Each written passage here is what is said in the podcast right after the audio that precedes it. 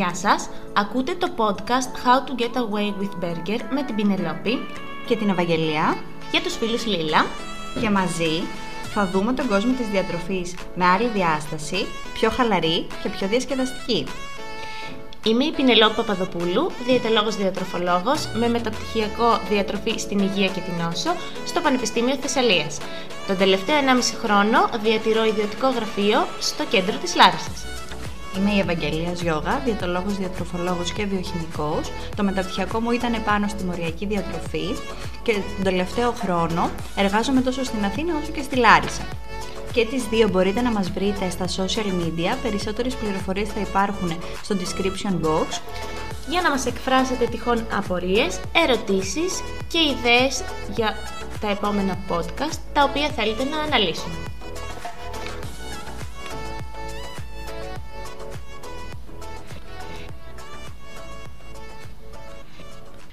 Καλώς ήρθατε σε άλλο ένα επεισόδιο του How to Get Away with Burger.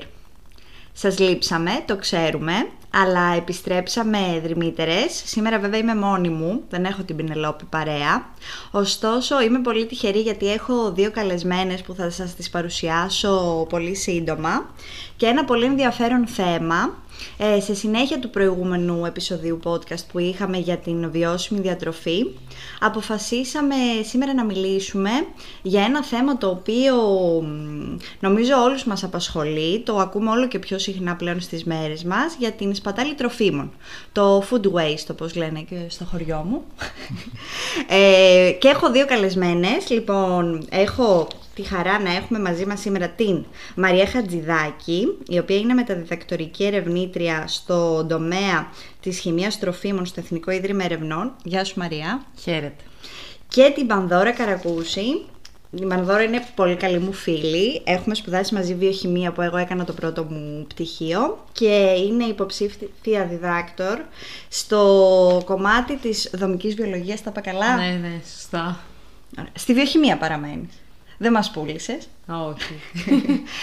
ωραία. Στον τομέα. Ωραία, πολύ ωραία. Τα κορίτσια έχουν έρθει όμως με άλλη ιδιότητα σήμερα, ως μέλη ενός site, το λέω σωστά, Site. site του Be Conscious, που θα πούμε και λίγα, λίγα λόγια για αυτό. Και θα μας μιλήσουν για το food waste, για τη σπατάλη τροφίμων, γιατί είναι ειδικές και το έχουν ψάξει αρκετά. Ε, κορίτσια, θέλετε να μου πείτε έτσι κανένα δυο λόγια για το τι είναι το Be Conscious πριν αρχίσουμε; Να σας γνωρίσουμε λίγο καλύτερα. Καταρχάς καλησπέρα και από εμάς σε όλους. Ευχαριστούμε πάρα πολύ που είμαστε εδώ, χαιρόμαστε πολύ. Ελπίζουμε να κάνουμε μια επικοδομητική συζήτηση. Ε, το Be Conscious λοιπόν είναι μια ομάδα από νέους επιστήμονες που ξεκίνησε πριν από τρία χρόνια περίπου και στόχος μας είναι να κάνουμε έτσι γνωστό λίγο παραπάνω στο, στο ευρύ κοινό την επικοινωνία της επιστήμης και διάφορα θέματα με περισσότερη έτσι, προσήλωση σε ένα κοινωνικό κομμάτι, σε ένα περιβαλλοντικό κομμάτι και κομμάτι αυτού είναι και το food waste που θα συζητήσουμε σήμερα. Άρα επικεντρώνεστε αρκετά στο περιβάλλον. Ναι. Ωραία, πολύ ωραία. Εγώ θα έχω όλα τα στοιχεία στο description box, οπότε να μπείτε να τους ακολουθήσετε, να διαβάσετε τα άρθρα τους. Κάνουν πάρα πολύ ωραία δουλειά τα παιδιά. Τι καλύτερο λοιπόν να μας μιλήσετε εσείς για την ε, σπατάλη τροφίμων. Να, να δώσουμε όμως έναν ορισμό αρχικά στο τι είναι το food waste, γιατί το ακούμε σαν όρο, αλλά δεν είμαι σίγουρη ότι ξέρουμε ακριβώς τι περιλαμβάνει. Ε, καταρχάς, ε, να πω ότι το food waste είναι ουσιαστικά η σπατάλη τροφίμων, η σπατάλη που γίνεται σε οποιοδήποτε κομμάτι της, ε, της αλυσίδας αυτής των τροφίμων. Δηλαδή από την, ε, από την αρχή, σε ένα εργοστάσιο, ε, είτε στο σπίτι μας, είτε στο, σε, σε μαγαζιά, που, σε εστιατόρια κτλ. Άρα οτιδήποτε χάνεται από όλη αυτή την αλυσίδα έχει, μπαίνει μέσα στην, κάτω από την ομπρέλα του food waste. Είναι και οι φάρμες και όλα αυτά, ε. Και σε αυτά περιλαμβάνονται δηλαδή το ότι η σπατάλη μπορεί να γίνεται σε ζωοτροφές και σε τέτοια. Ναι, οτιδήποτε από οποιοδήποτε κλάδο των τροφίμων μπορεί να πεταχτεί, όχι μόνο επειδή χαλάει, αλλά επειδή υπάρχει και μια περίσσια τροφίμων που θα συζητήσουμε και στην πορεία. Δεν χρησιμεύει πια, άρα πηγαίνει στα σκουπίδια. Ναι. Και ότι το ακούμε όλο και πιο συχνά έχει να κάνει με το ότι πλέον έχουμε στραφεί περισσότερο σε ένα πιο βιώσιμο τρόπο ζωής ή είναι γιατί έχει αυξηθεί πάρα πολύ η σπατάλη τροφίμων τα τελευταία χρόνια; Νομίζω, νομίζω είναι και τα δύο. Δηλαδή νομίζω, συγγνώμη Πανδώρα αν ε, παίρνω το λόγο ε, έτσι συνέχεια, νομίζω ότι έχει να κάνει περισσότερο με μια ευαισθητοποίηση που υπάρχει τα τελευταία χρόνια γενικά σε ένα πιο sustainable τρόπο Αλλά υπάρχει και ειδικά τα τελευταία χρόνια, όπως θα συζητήσουμε και στην πορεία, το κομμάτι του κορονοϊού, ας πούμε, έχει αυξήσει αυτή τη σπατάλη τροφίμων ή τέλος πάντων έχει, μας έχει κάνει λίγο πιο διστακτικούς στο τι θα, τι θα επιλέξουμε να αγοράσουμε και τι όχι. Εγώ νομίζω, σκεπτόμουν τώρα αυτά που λέτε, νομίζω ότι απλώς έχει αλλάξει λίγο το πού γίνεται η σπατάλη. Δηλαδή σκέφτομαι ότι οι οικογένειές μας ε, γινόταν στο, στην ποσότητα του φαγητού, ναι. στο πόσο μαγείρευαν ας πούμε οι γιαγιάδες μας ή οι mm. μαμάδες μας.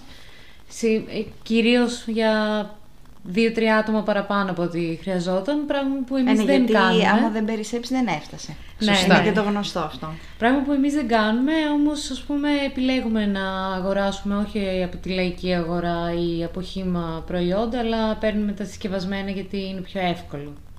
Άρα έχει αλλάξει το πού κάνουμε τη σπατάλη. Και έχει αυξηθεί έτσι, πολύ. Ναι. Πολύ. Θέλετε να μας δώσετε έτσι κάποια στατιστικά για να καταλάβουμε, να μπούμε λίγο μέσα στο κλίμα και να δούμε πόσο όντως σημαντικό είναι το πρόβλημα; Να σας πω αρχικά ότι παγκοσμίως ε, ένας στους 7 ανθρώπους είναι στα όρια της πείνας, ε, ενώ το 1 τρίτο του φαγητού απορρίπτεται χωρίς να καταναλωθεί. Άρα υπάρχει ένα μεγάλο πρόβλημα εκεί, στο ότι οι άνθρωποι, υπάρχουν άνθρωποι που πεινάνε, ενώ αντίστοιχα υπάρχουν υπάρχει φαγητό που πετιέται. Άρα αυτό είναι ένα τεράστιο πρόβλημα. Πρέπει να βρούμε πώς θα, ναι, πώς θα κάνουμε την ισορροπία. Τώρα για την Ελλάδα, ένα, ένα στατιστικό είναι ότι το, το 30,1% του φαγητού που απορρίπτεται από τα νοικοκυριά μπορεί να αποφευχθεί. Θα πούμε τρόπους μετά και μερικά mm-hmm. tips για το πώς μπορεί να αποφευθεί. Το θέμα είναι ότι εγώ πάντα κάθε φορά που μιλάω για τις πατάλη τροφίμων με, με φίλους και γνωστούς ή σε διάφορα σεμινάρια που έχει τύχει να κάνουμε, ε, λέω το εξής. Θυμάμαι παλιά μια διαφήμιση που είχε να κάνει με μια κουζίνα. Δεν ξέρω αν τη θυμάστε. Μαρία, έλεγε... μην δείχνεις την ηλικία μας τώρα, μην αρχίζει για διαφημίσεις και τέτοια. Που, που έλεγε ότι οι Έλληνες, ε, οι Έλληνες ε, μαγειρεύουν για τρεις. μάλλον συγγνώμη, όταν σε ένα τραπέζι υπάρχουν ε, τρεις ή τέσσερις, μαγειρεύουν για δέκα. Και αυτό είχε, να, έχει να κάνει με, με τη φιλοξενία. Άρα νομίζω ότι έχουμε ειδικά στην Ελλάδα ένα πρόβλημα, όπως είπε και η Πανδώρα, στο στο perception του τι σημαίνει φιλόξενος. Μερικές φορές φιλόξενος σημαίνει να πετάς φαγητό. Ναι. Άρα νομίζω ότι καλούμαστε τώρα να επαναπροσδιορίσουμε το, το τι σημαίνει, το πόσο σημαντικό είναι να πετάς φαγητό και ότι μάλλον το τι διαχείριση πρέπει να κάνουμε χωρίς αυτό να σημαίνει ότι είμαστε αφιλόξενοι, έτσι, χωρίς να ναι, σημαίνει ότι ε, γινόμαστε πιο μίζεροι. Έχει να κάνει με μια ισορροπία που πρέπει να τη βρούμε. Ναι. Έχουμε κάποια στατιστικά για την Ελλάδα, στο πόσο φαγητό πετάμε, γιατί κάπου είχα διαβάσει ότι είμαστε από τους πρώτους στην Ευρώπη. Στη Σπατάλη, ισχύει.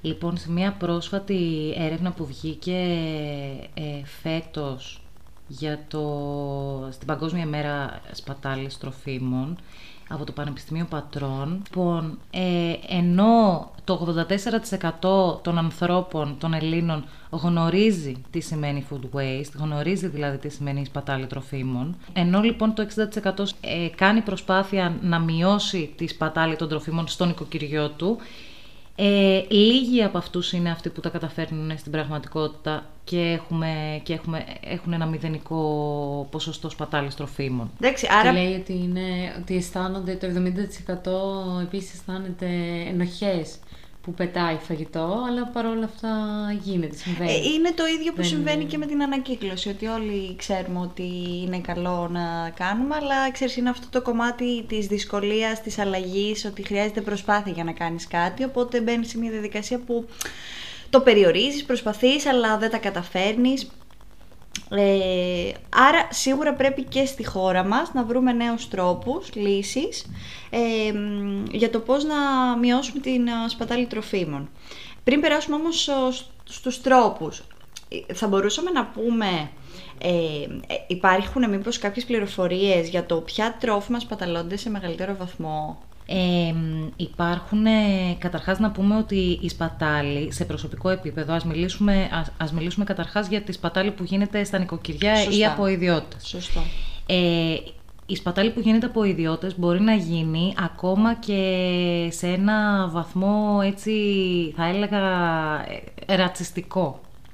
Δηλαδή, ε, συνηθίζεται να πετάνε, να πετάνε τρόφιμα είτε στη λαϊκή αγορά είτε στα σούπερ μάρκετ ε, φρούτα και λαχανικά τα οποία δεν είναι τόσο όμορφα όσο περιμένουμε να είναι. Άρα ο κόσμος ψωνίζει με βάση την ομορφιά, κάτι που είναι, η αλήθεια είναι λάθος ως προς τη γεύση, γιατί μερικές φορές ε, είναι αντιστρόφως ανάλογα, δηλαδή κάτι που είναι είτε δυσανάλογο ε, οπτικά είτε όχι τόσο όμορφο μπορεί να είναι πολύ πιο γευστικο από αυτό που είναι τέλεια φτιαγμένο. Ωστόσο ο κόσμος αυτό δεν το αντιλαμβάνεται, άρα υπάρχει, υπάρχουν περιπτώσεις που πετάγονται και στα σούπερ μάρκετ και στη λαϊκή αγορά, δεν προτιμώνται τα, τα προϊόντα τα οποία είναι πάρα πολύ ε, καλά, φρούτα και λαχανικά κυρίως, ε, που όμως ε, δεν, δεν μας αρέσουν τόσο πολύ οπτικά. Ναι. Άρα νομίζω περισσότερο έχει να κάνει με φρούτα και λαχανικά και λιγότερο με κρέας όσον αφορά το τι θα αγοράσουμε και το τι θα επιλέξουμε να πάρουμε από το ράφι. Ναι. Εγώ είχα διαβάσει ότι το πρώτο που είναι στη σπατάλη, και εντάξει, άμα το σκεφτείς όντως το ψωμί, το οποίο ειδικά παλαιότερα και νομίζω ότι είναι και εικόνα στο σπίτι ότι θα αγοράσουμε το ψωμί κάθε μέρα από το φούρνο. Πολλές φορές δεν το τρώγαμε και το πετούσαμε γιατί την άλλη μέρα έπαιρνε το καινούριο ψωμί. Οπότε νομίζω το ψωμί ήταν το πρώτο. Το γάλα επίσης είχα δει ότι ήταν πολύ ε, ψηλά έτσι στην κατάταξη. Και μετά, ναι, φρούτα και λαχανικά που λες, γιατί ε, δεν, θα τα, δεν θα τα επιλέξουμε τόσο εύκολα τα πιο Στο- ναι, στο λανθασμένα σούπερ πιστεύουμε ότι Ή στο σπίτι δεν μας είναι. παίρνουμε παραπάνω ποσότητα. Δηλαδή υπάρχουν και περιπτώσεις επίσης που ε, ακολουθούμε μια προσφορά, δηλαδή σου λέει θα πάρεις αυτό ένα συν ένα δώρο, το οποίο όμως στην πραγματικότητα δεν το χρειάζεσαι. Καλά. Άρα, Τώρα είπες μεγάλη κουβέντα. ναι, άρα όταν λήξει θα το πετάξεις. Άρα είναι και ένα ερωτηματικό και είναι και μέσα στα tips που θα πούμε μετά το κατά πόσο χρειαζόμαστε κάτι, ακόμα και αν είναι σε προσφορά, όταν είναι τρόφιμο. Ή όταν το βρίσκουμε σε καλή τιμή, γιατί και στις λαϊκές γίνεται αυτό. Σωστά. Δηλαδή αντί να πάρουμε για μια εβδομάδα πορτοκάλια, μπορεί επειδή τα βρούμε σε καλύτερη τιμή να αγοράσουμε πολύ παραπάνω ποσότητα και χαλάνε. Εντάξει, γιατί και τα τρόφιμα, ειδικά κάποιες στις λαϊκές, είναι για συγκεκριμένη περίοδο κατανάλωσης. Ε, Πέραν όμως ο, της πατάλης που μπορεί να γίνεται στα νοικοκυριά και αφορά τους πάντες. Πού αλλού θα μπορούσε να γίνει η σπατάλη τροφίμων; Η σπατάλη τροφίμων πρέπει να σκεφτούμε ότι γίνεται σε, σε κάθε βήμα μιας ε, εφοδιαστικής αλυσίδας τροφίμων. Τι σημαίνει αυτό; Αυτό σημαίνει ότι όταν ένα τρόφιμο παράγεται ή μεταποιείται ή συσκευάζεται, μπορεί να χαλάσει ή μπορεί να καταστραφεί ε, πάνω, στο, πάνω στο process, πάνω στη διαδικασία της παραγωγής και να πεταχτεί. Ε, έχουμε επίσης ε, λανθασμένη αποθήκευση ή μη αποτελεσματική αποθήκευση ή μεταφορά σε διάφορα στάδια, δηλαδή να φτάσει στο σούπερ μάρκετ. Στο σούπερ μάρκετ μπορεί να γίνει μια λανθασμένη διαχείριση ή να μην έχουμε μια σωστή πρόβλεψη από τους ανθρώπους εκεί, που σημαίνει ότι δεν τα αγοράζει ο κόσμος, άρα τα αποθέματα, τα, τα προϊόντα στο σούπερ μάρκετ λήγουν και πετιούνται. Και επίσης μπορούμε να έχουμε και στους ε, χώρους εστίασης μια δυσκολία στην πρόβλεψη και άρα ή να έχουμε και μεγάλες μερίδες, πάρα πολύ σημαντικό επίσης. Πάρα, πολλές, ε, πάρα πολλά εστιατόρια θεωρούν ότι όσο μεγαλύτερη η μερίδα τόσο το καλύτερο. Ναι. Προφανώς δεν μπορεί να καταναλωθεί από τους ανθρώπους αυτό, άρα, άρα πετιέται. Και αυτό είναι ένα μεγάλο πρόβλημα. Και αυτό είναι ένα perception που νομίζω ότι δημιουργείται από εμάς τους ίδιους. Δηλαδή πάμε να φάμε, να χορτάσει πρώτο το μάτι όπως λέγαμε παλιά. Αλλά η αλήθεια είναι ότι ακόμα και εκεί πρέπει να είμαστε αυστηροί ώστε να, ώστε να κατευθύνουμε εμείς τα εστιατόρια στο να δίνουν τις μερίδες τόσο όσο να τρώμε αλλά να μην πετιούνται κιόλας. Άρα νομίζω αυτά είναι τα βασικά σημεία της, ε, του food waste στα υπόλοιπα κομμάτια εκτός. Αυτό έχει και μια προέκταση και στη μπαχυσαρκία. Δηλαδή Φυσικά. έχουν αυξηθεί τόσο πολύ οι μερίδες, τόσο πολύ το τι πιστεύουμε ότι πρέπει να καταναλώσουμε, που πρακτικά καταναλώνουμε πολύ παραπάνω από αυτό που πρέπει και προφανώς οδηγούμαστε στην αύξηση του βάρους και ξέρεις το ένα φέρνει το άλλο. Οπότε συνδέονται και με έναν τρόπο. Ναι. Οπότε όντως θα βοηθούσε τα εστιατόρια να στραφούν λίγο σε πιο. Εντάξει, βέβαια το κάνουν αυτό που λες για να τραβήξουν περισσότερο κόσμο, να νιώθουν ότι σου προσφέρουν. Αλλά θα έπρεπε και αυτοί οι ίδιοι. ή να διαχειρίζονται καλύτερα τα τρόφιμα που τους μένουν. Σωστά. Θα έπρεπε, δεν ξέρω, να βρουν κάποιους τρόπους. Πιθανώς κάποια εστιατόρια να το κάνουν. Δηλαδή να φροντίζουν να.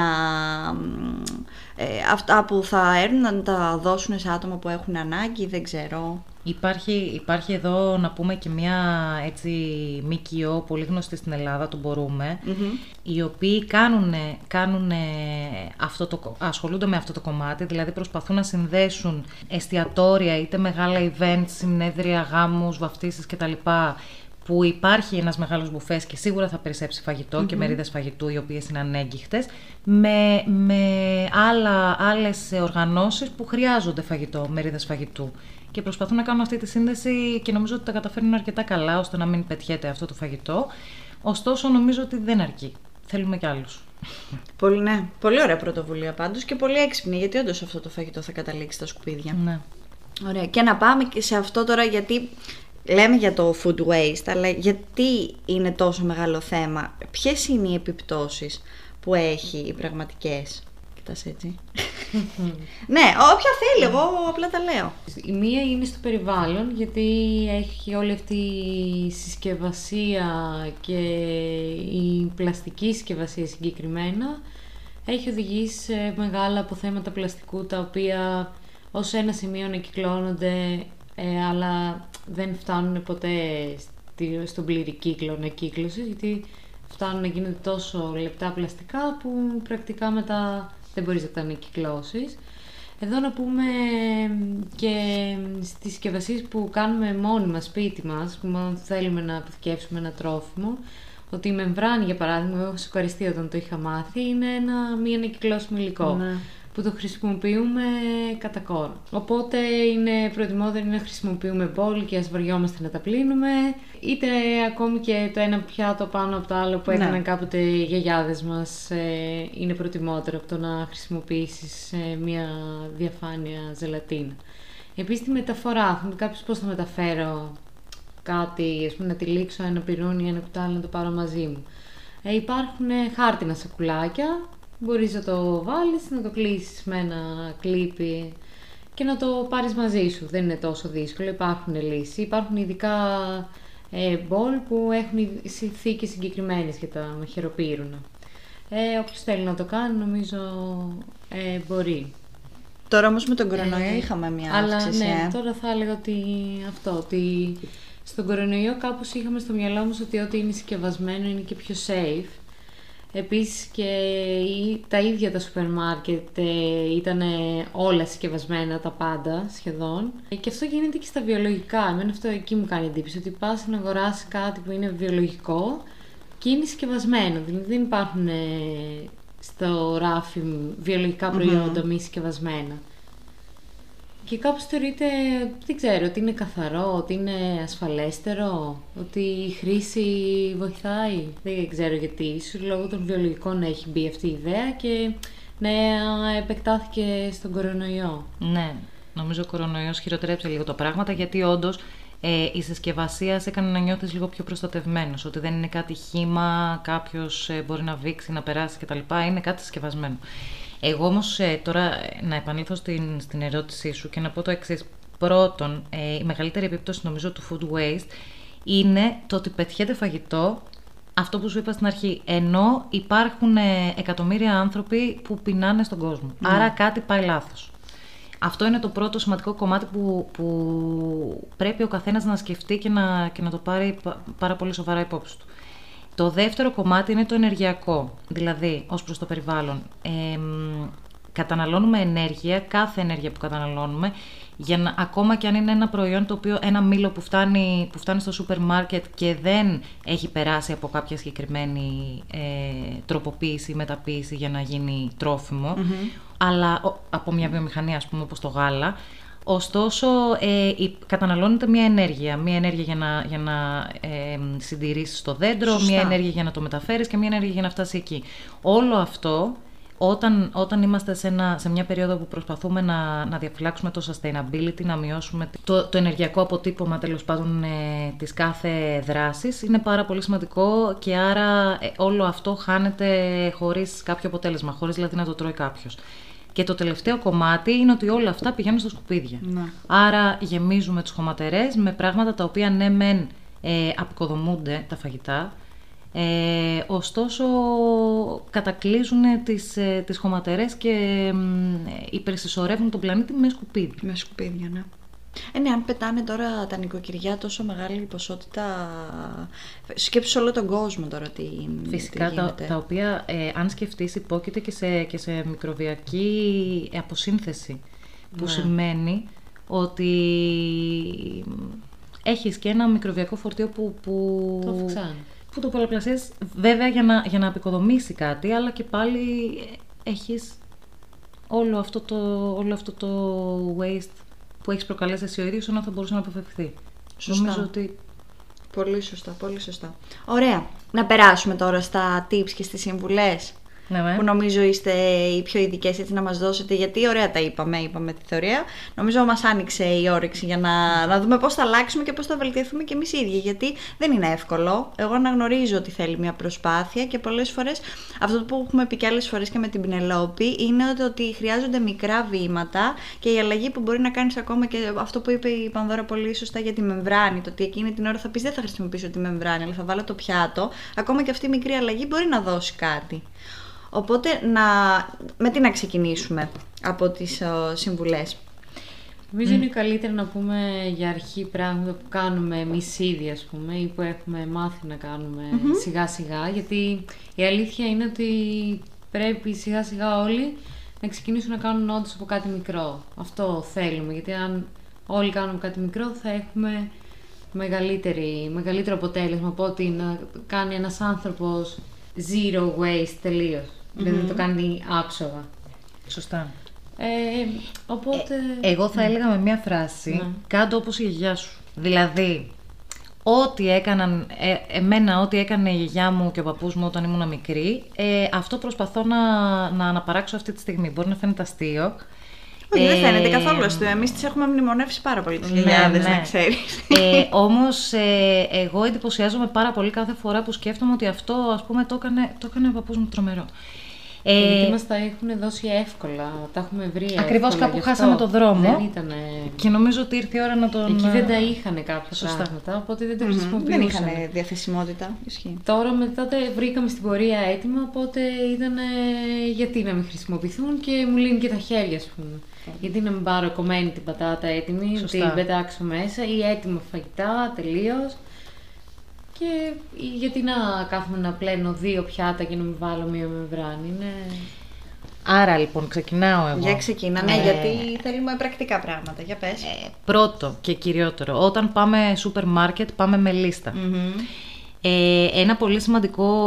Ε, μια πολύ Πληρώσω σημα- και κάτι. Και Ναι. όχι πεινασμένη. Μπράβο, παιδιά, ναι, ναι, ναι. Βοηθάει αυτό, να ξέρετε. Αυτό ήθελα να πω, ότι υπήρχε, υπήρχε μια μελέτη στο marketing ε, που έλεγε ότι ε, είχαν κάνει μια μελέτη τέλος πάντων με τους ανθρώπους που πηγαίνανε στο σούπερ μάρκετ, αυτοί που πηγαίνανε πεινασμένοι ε, είχαν την τάση να αγοράζουν περισσότερα και, και Ε, βέβαια. junk food ό,τι βλέπανε μπροστά τους ακριβώς επειδή πεινούσαν, ενώ οι άλλοι που πηγαίνανε χορτάτι ψώνιζαν λιγότερο. Άρα από τη μεριά του marketing είναι καλύτερο να πας πεινασμένος, η αλήθεια είναι. Από τη μεριά του καταναλωτή και, του, και της, ε, της ανθρωπότητας, έτσι, είναι καλύτερο να πας ε, με λίστα. Ναι, Εγώ και εδώ να χορτάς. πω ότι έχουμε κάνει και το podcast με την οργάνωση που δίνουμε αυτές τις συμβουλές, οπότε και εκεί θα βρείτε και όντως η λίστα ήταν στα πρώτα και για την οργάνωση βοηθάει αυτό, Μμμ. δηλαδή βοηθάει και στις πατάλες, βοηθάει πάρα πολύ να ξέρεις και τι γεύματα θα κάνεις. Σωστά. Είναι και πρακτικό. Άρα, άρα η λίστα είναι νομίζω το νούμερο ένα. Από εκεί και πέρα εγώ αυτό που κάνω ε, είναι όταν μαγειρεύω, καταρχάς να μαγειρεύω για δύο και όχι για δέκα. αν, και αν μου περισσέψει φαγητό, το προτείνω να, το βά- να, να μπαίνει κατάψυξη. Υπάρχουν φαγητά που μπαίνουν κατάψυξη. Ε, για παράδειγμα αυτό που είπες πριν με το ψωμί. Ε, το ψωμί θα μπορούσε πολύ εύκολα αντί να το πετάξουμε, να, βά- να το κόψουμε και να το βάλουμε σε φετές στην κατάψυξη και να το βγάζουμε Πολύ όποτε σωστά. θέλουμε. Ε, επίσης, τώρα κάτι που δεν έχει να κάνει με το food waste, αλλά έχει να κάνει με το, με το ενεργειακό κομμάτι των τροφίμων, μπορούμε στην κατάψυξη να αποθηκεύουμε και καλοκαιρινά φρούτα, ε, ας πούμε, ή λαχανικά, για να μπορούμε να τα χρησιμοποιούμε το χειμωνα Πρώτον, είναι πιο οικονομικά το καλοκαίρι, γιατί ε, όπως καταλαβαίνετε Είναι δεν στην υπάρχει... εποχή του, ναι. Ακριβώς. Ε, αλλά είναι και ενεργειακά σωστότερο. Ε, οπότε, ας πούμε, μπορούμε να πάρουμε τις ε, πιπεριές της, ε, της χρονιάς, να τις κόψουμε σε μικρά κομμάτια και να τις αποθηκεύσουμε και από εκεί και πέρα να παίρνουμε κάθε φορά που είναι να μαγειρεύουμε. Εγώ ας πούμε το κάνω αυτό. Πολύ σωστά. Ε, και μου αρέσει και πολύ γιατί έχουν και άλλη γεύση είναι η αλήθεια σε σχέση με το χειμερινό, άρα βοηθάει. Ε, πέρα από την κατάψυξη, αν ε, ας πούμε γυρέψουμε κάτι και μας περισσέψει, συνήθως ένα κοκκινιστό ή λαχανικά, μπορούμε την επόμενη μέρα να το συνδυάσουμε με κάτι διαφορετικό από ό,τι το φάγαμε την προηγούμενη. Ε, αν δεν θέλουμε να τοποθετηθεί στην κατάψυξη. Εγώ πολλές φορές έχω βρει στη γειτονιά ανθρώπους που είναι στο δρόμο και τους πηγαίνω τις μερίδες που περισσεύουν ή τείχους καλοσύνης που νομίζω ότι δηλαδή που έχουν κρεμάστρες. Μμμ, Και να πας να αφήσεις φαγητό. Ναι, πηγαίνεις, αφήνεις φαγητό και δεν αφήνεις μόνο φαγητός σε αυτούς, αλλά να αφήσεις την έξτρα μερίδα σου. Από το να την Ε, πετάξεις εννοείς. Ναι. Ναι. Αυτό πάντως με το να τρως αυτό που θα πετούσεις τέλος πάντων είναι, είναι και ένας τρόπος να γίνεις πιο δημιουργικός και στην κουζίνα. Δηλαδή, mm. μπαίνεις σε μια διαδικασία να ψάξεις καινούργιες συνταγές, να κάνεις συνδυασμούς, να δοκιμάσεις που μπορεί να μην τους έχει σκεφτεί. Α πούμε, να πω ένα παράδειγμα, έτσι να δώσω και μια συμβουλή. Που μου είχε έρθει μια μέρα, είχα κάνει σούπα κολοκύθας. Και την επόμενη μέρα έβρασα μακαρόνια και χρησιμοποίησα τη σούπα κολοκύθας που μπορεί σε άλλη περίπτωση. ε, είχα βαρεθεί να φάω και εκείνη την ημέρα και έκανα σάλτσα με την ο, κολοκύθα για τα μακαρόνια. Οπότε γενικά πειραματιστείτε αυτό που έχουμε πει και άλλες φορές, να, να ψάχνετε νέους τρόπους, ώστε γιατί να το πετάξεις αυτό το φαγητό; Μπορείς να το χρησιμοποιήσεις κάπως αλλιώς, να το φάσει εκείνη την ημέρα, μια χαρά. Σωστά. Ε, τι, άλλο, τι άλλο μπορούμε να κάνουμε; Μπορούμε να κάνουμε... Ε, α, καταρχάς ένα πάρα πολύ σημαντικό που έχει να κάνει όχι με το μαγειρεμένο φαγητό, αλλά με το φαγητό που έχουμε, με τα προϊόντα που έχουμε στο ράφι μας ή στο ντουλάπι μας, είναι ε, το σύστημα FIFO. Ναι, ναι. First in, first out. Ε, αυτό σημαίνει ότι κάθε φορά που ανοίγουμε το ντουλάπι μας θα πρέπει, κάθε φορά τέλος πάντων, ας το κάνουμε δύο φορές ε, το μήνα, να φέρνουμε μπροστά όταν πηγαίνουμε στο σούπερ ή όταν πηγαίνουμε στο σούπερ μάρκετ, να φέρνουμε μπροστά τα προϊόντα που έχουμε αγοράσει πρώτα και να βάζουμε πίσω ε, τα προϊόντα που αγοράζουμε εκείνη τη στιγμή. Ακριβώς. Αυτό μας βοηθάει πάρα πολύ στο να μην λήγουν τα προϊόντα που έχουμε στο ντουλάπι και να τα χρησιμοποιούμε πρώτα, γιατί μερικές φορές ξεχνιούνται. Αυτό το κάνουν και στο σούπερ μάρκετ προφανώς. Ε, αλλά είναι και ένας εύκολος τρόπος νομίζω και αποφεύγεις πάρα πολύ την, ε, τη σπατάλη τροφίμων, το να πετάς προϊόντα συσκευασμένα. Ναι, γιατί έχεις χώσει κάπου μέσα ένα, μια σάλτσα που μπορεί να έχει λήξει, την έχεις ξεχάσει και τελικά δεν τη χρησιμοποιείς ποτέ. Και επίση Σωστά. να πούμε ότι στο σούπερ μάρκετ δεν είναι οι κακοί άνθρωποι που βάζουν αυτά που λήγουν μπροστά και πηγαίνουν με οι έξυπνοι και παίρνουν από το πίσω πίσω ράφι και χαλάνε και όλο το ράφι. Ε, το κάνουν για τέτοιου είδους λόγους και να μην Για να μένουν φύγουν. τα τρόφιμα. Ακριβώς. Και κάτι τελευταίο που ήθελα να πω ως tip είναι φυσικά η κομποστοποίηση, έτσι. Δηλαδή δεν, είναι, δεν είναι όλα μας τα, τα προϊόντα για πέταμα, πέταμα, ακόμα και αν έχουν λήξει. Μπορούμε να τα, να τα αξιοποιήσουμε, να τα κομποστοποιήσουμε και να μην πάνε σε μια χωματερή. Στους περισσότερους δήμους τώρα υπάρχουν οι καφεκάδοι που μπορείς να κομποστοποιησεις Ε, όμως, αν μπορείς και στο μπαλκόνι σου να, να αξιοποιήσεις έτσι το χώμα, να του δώσεις ένα boost και να πετάξεις κάποια από αυτά από τα waste που έχεις εκεί για να βοηθήσεις και τα φυτά σου και ως λείπασμα, είναι ακόμα καλύτερα. Ή αν υπάρχει οικιακός κομποστοποιητής, που εγώ ακόμα δεν έχω, αλλά είναι ένας από τους στόχους να αποκτήσω σύντομα. Ε, μ, Ε, Δεν ξέρω, είναι πολύ σημαντικό αυτό που λέτε.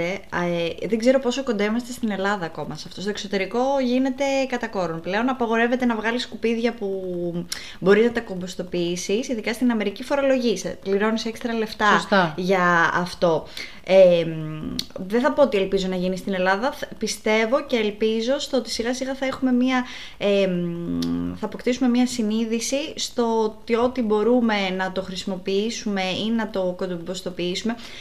Ε, βέβαια δεν ξέρω πόσο, έχει, ε, πόσο γνωστή είναι η κομποστοποίηση στην Ελλάδα. Δηλαδή, εγώ θυμάμαι ότι την είχαμε ακούσει πριν 10 χρόνια στην περιβαλλοντική αγωγή που κάναμε στο σχολείο και μου είχε φανεί πάρα πολύ περίεργο που το κάνουν. Θα σου πω, εγώ θα σου αναφέρω πάλι το παράδειγμα του παππού μου. Ναι. Ε, και θα σου πω ότι ο παππούς μου, ε, όταν τρώγαμε καρπούζι το καλοκαίρι, έκοβε τη φλούδα από το καρπούζι και την έβαλε στο χώμα. Στον, την έβαζε στο χώμα. Η γιαγιά μου του λέγε πω πω είσαι τσιγκούνης, ξέρω εγώ, δεν Ναι. να πάρεις χώμα. Ε, και ο παππούς μου έλεγε ότι η φλούδα από το καρπούζι κάνει τη- το καλύτερο λίπασμα. Δηλαδή πάλι είναι κάτι που οι παλιοί το ξέρανε εμείς... ε, Ναι, ε, το μα- έκαναν μηχανικά αυτό, ότι το έκαναν... ε, χωρίς Εμπειρικά. να γνω- Όχι, Εμπειρικά. Ναι, Εμπειρικά. και εμπειρικά, χωρίς να γνωρίζουν όλα αυτά που Γνώριζε γνωρίζουμε όμως εμείς. ότι είναι ναι, καλό γνώριζε ότι λίπασμα. κάνει καλό. Ναι. Δηλαδή εμείς τώρα γνωρίζουμε και όλα αυτά λόγω της επιστήμης και το τι προσφέρει και πάλι δεν το κάνουμε. Θα σου πω, εγώ είμαι πολύ χαρούμενη που έχουν ξεκινήσει οι Δήμοι να έχουν τους καφέ κάδους, που σημαίνει ότι, γιατί είναι πολύ σημαντικό, ε, ας, ας μην κατηγορούμε μόνο τους εαυτούς μας, δηλαδή πρέπει κάποιος να μας δώσει την παιδεία και να μας δώσει και τα εργαλεία για να φτάσουμε σε σημείο να, να κάνουμε ε, ένα, ένα σωστότερ- μια σωστότερη διαχείριση. Άρα όταν, όταν βλέπεις και έχεις ένα καφέ κάδο δίπλα σου, στη γειτονιά σου, όπως θα πας στα σκουπίδια σου, νομίζω ότι θα μπεις και σε ένα κόπο, αν κάποιος το εξηγήσει, να, να πας και τα τρόφιμά σου εκεί και να κοστο- κομποστοποιηθούν. Είναι ένα καινούριο concept στη φιλοσοφία μας, δεν το έχουμε συνηθίσει. Νομίζω όμως ότι σιγά σιγά ε, όλο και περισσότερο θα μπαίνουμε σε αυτή την... ή τέλος πάντων αυτό ελπίζω, ότι θα μπαίνουμε σε αυτή την Ναι, νοοτροπία μακάρι, και τη λογική. μακάρι, μακάρι. Εντάξει, και συνεχώς προσπαθούμε να βελτιωνόμαστε. Αυτό αυτός είναι και ο στόχος. Κορίτσια, νομίζω μας δώσατε πάρα πολύ ωραίες πληροφορίες, πάρα πολύ ωραία tips. Νομίζω ότι ήταν ένα διαφορετικό επεισόδιο που δεν σας έχουμε συνηθίσει, έτσι περισσότερο είναι διατροφικά, αλλά το βρίσκουμε πάντα πολύ ενδιαφέρον να συζητάμε και διαφορετικά πράγματα να φέρνουμε με ανθρώπους που αγαπάνε αυτό που κάνουν. Να σας ευχαριστήσω πάρα πολύ Εμείς ευχαριστούμε. που ήσασταν εδώ. Να μπείτε, θα αφήσω links για να μπείτε στο site να διαβάσετε Be Conscious είπαμε. Ε, και εμείς να ανανεώσουμε το ραντεβού μας για ένα επόμενο επεισόδιο του podcast του How to Get Away with Burger με την Πινελόπη αυτή τη φορά. Φιλιά πολλά!